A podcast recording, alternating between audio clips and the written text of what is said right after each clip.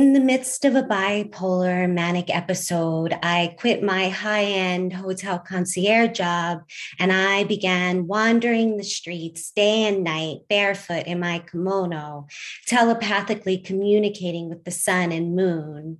Mania begins beautifully, like inside a Van Gogh painting, but psychosis, not eating, not sleeping, takes its toll. It's like being ripped from earth, trapped in the pages of Dante's Inferno. My friend of 15 years has left me a number of messages which I have not returned. She goes out looking for me in my neighborhood, in my Los Angeles neighborhood, and she finds me filthy, layered in the soot of the city and smelling like onion and trash, lying down in the middle of traffic. She convinces me to go with her to her apartment where she makes me chamomile tea with honey. She runs a bath, running the water till it's perfectly warm. She lathers a sponge and gently washes my body, carefully cuts and cleans under my fingernails, and tenderly shampoos and combs my matted hair. She treats me like I am her treasured child because that's what you do for people you love.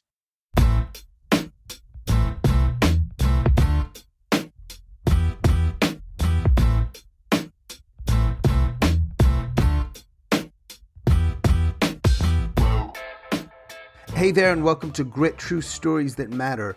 Grit is a weekly podcast about stories, the contemporary, personal, narrative kind of story, and the people that craft and tell them. Why, you ask? Well, we want to feature these tellers and their stories, and also to help you, our listeners, craft and tell better, more engaging, more relatable, and more memorable stories. True stories personal stories, grit stories.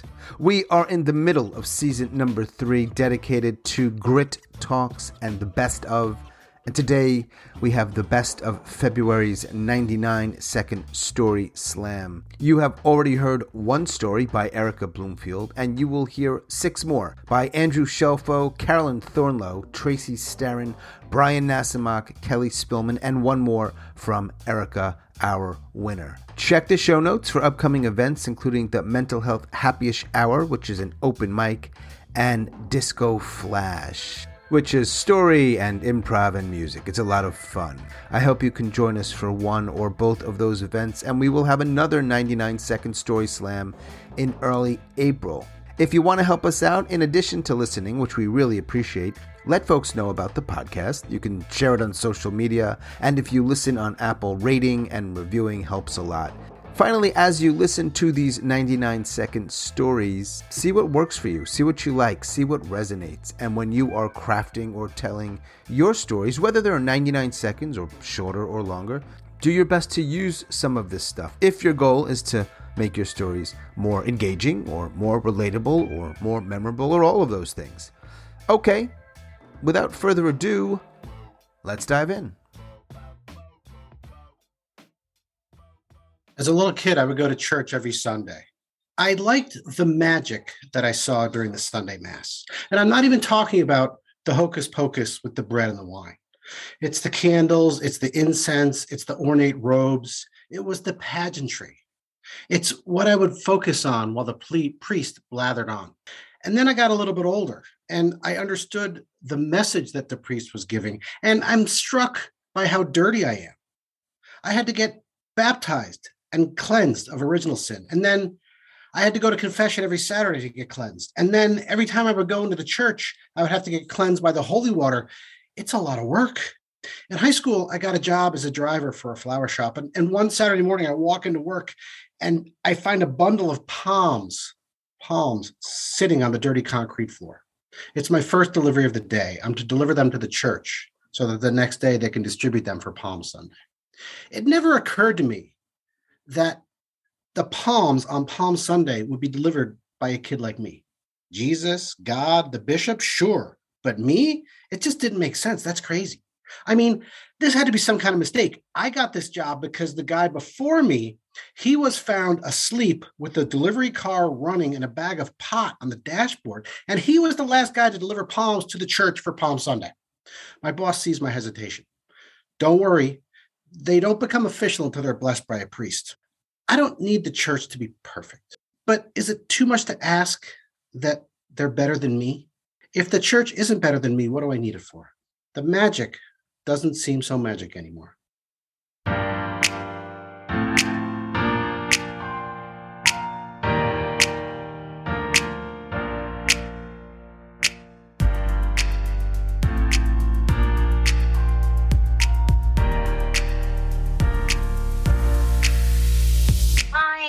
Been single a really long time. And it doesn't mean that I haven't tried to meet somebody. I tried all of the dating apps. I invested heavily and not only money, but bandwidth, time, attention, heart. And I concluded that there are a lot of really uncool people in the dating universe. Like, do not send me a picture of your unzipped pants. It's just too many uncool people in the dating universe. So I- I'm done. I quit.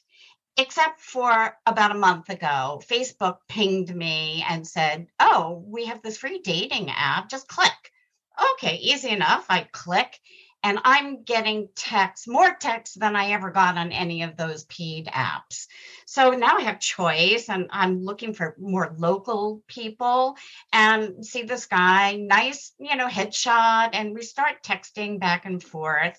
And it turns out that he's a member of the kayak club that I had just joined that summer. So I said to him, I texted, How come I haven't seen you at the club? And he said, he responded back, uh, he said, Oh, if, if you saw me there, you would remember me. I'm the one with no legs. And I never texted back to this day. I still haven't texted back, proving my point that there are a lot of uncool people in the dating universe, and I think I'm one of them.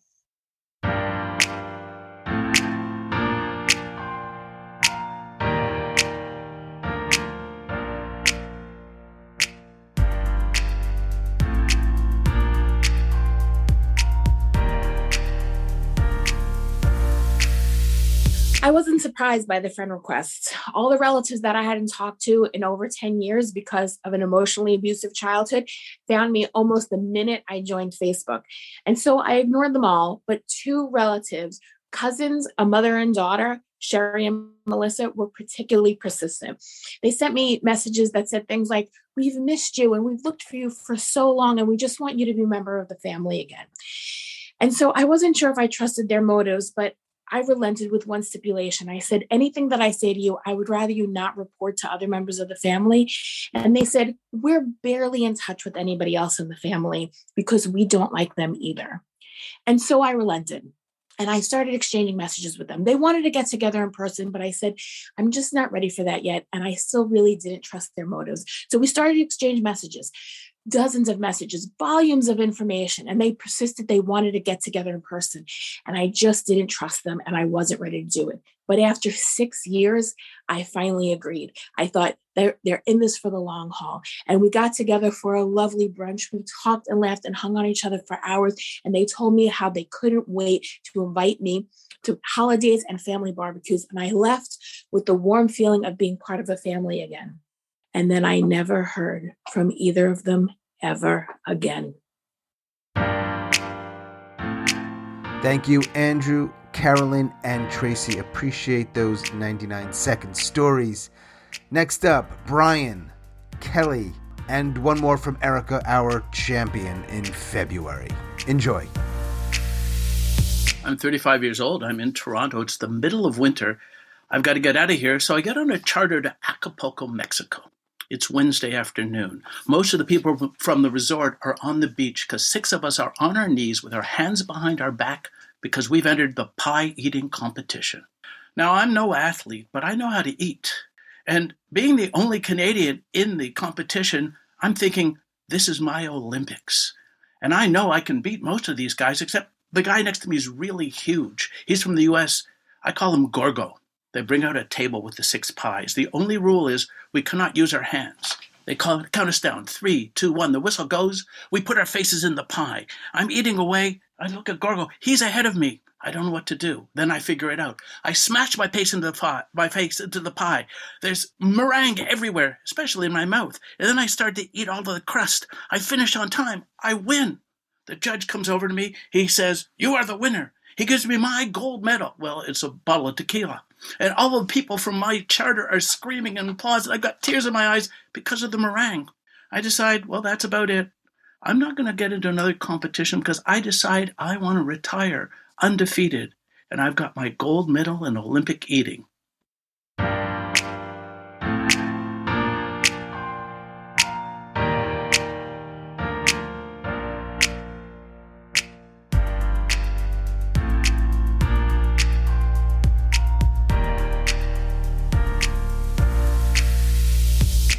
11th grade biology class, it's the day of dissection.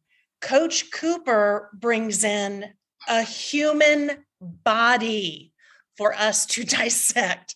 Now, Coach Cooper had no formal training in biology. He wasn't even actually a coach, he was a substitute PE teacher. And I was the only student in the class to start interrogating Coach Cooper. Where did you get this cadaver? Does his family know he's here and that we're about to cut into him? And Coach Cooper just yells, Shut it, Spillman, shut up. So he hands out scalpels only to the boys in the class. And they start poking at the cadaver Fred like he's some little cat. I realized looking at this, wait a minute, if I can get in on this, this might get me into med school if I've already been able to dissect a human. So I asked Coach Cooper, give me a scalpel. And he goes, no, only boys can do it. The girls watch. And I was just livid. And I go, Coach Cooper, put me in. I have the highest grade in the class. It's 1991. Girls can do everything boys can do. And he he says, you got one shot. I was so excited. I grabbed the scalpel, cutting my thumb and putting back women 30 years in Jacksonville, Florida.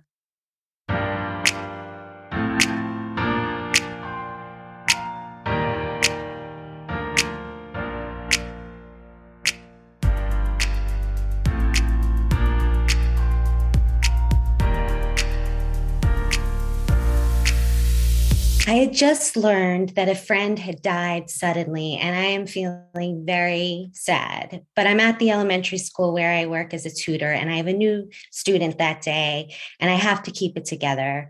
I'm standing just outside my classroom door when I see this little peanut of a girl skipping down the hallway. A happy sight, a child skipping. They're so carefree and unburdened. And I am immediately struck by my student Anna's intense thirst for knowledge, it's as though it is her last day to learn. When we take a break, Anna shares with me, you know, I have a disease and I almost died, but my mom gave me half her liver and I survived. Teacher, do you believe in heaven? Which I don't, but that is not the answer she needs. And I don't like to lie to my students. And she's waiting. And what comes to me is this experience I had in an art installation. And I tell her about it, how there were these endless tiny white lights surrounding me. I was ensconced in them and these mirrors, and my own image became smaller and smaller and smaller until I was one of those tiny lights.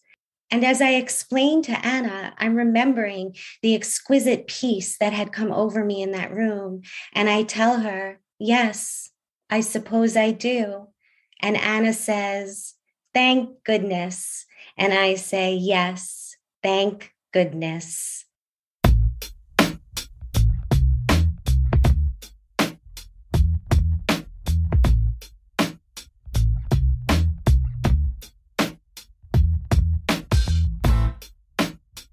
As always, thanks so much for listening and all of your support. Special thanks to our storytellers Erica, Andrew, Carolyn, Tracy, Brian, and Kelly.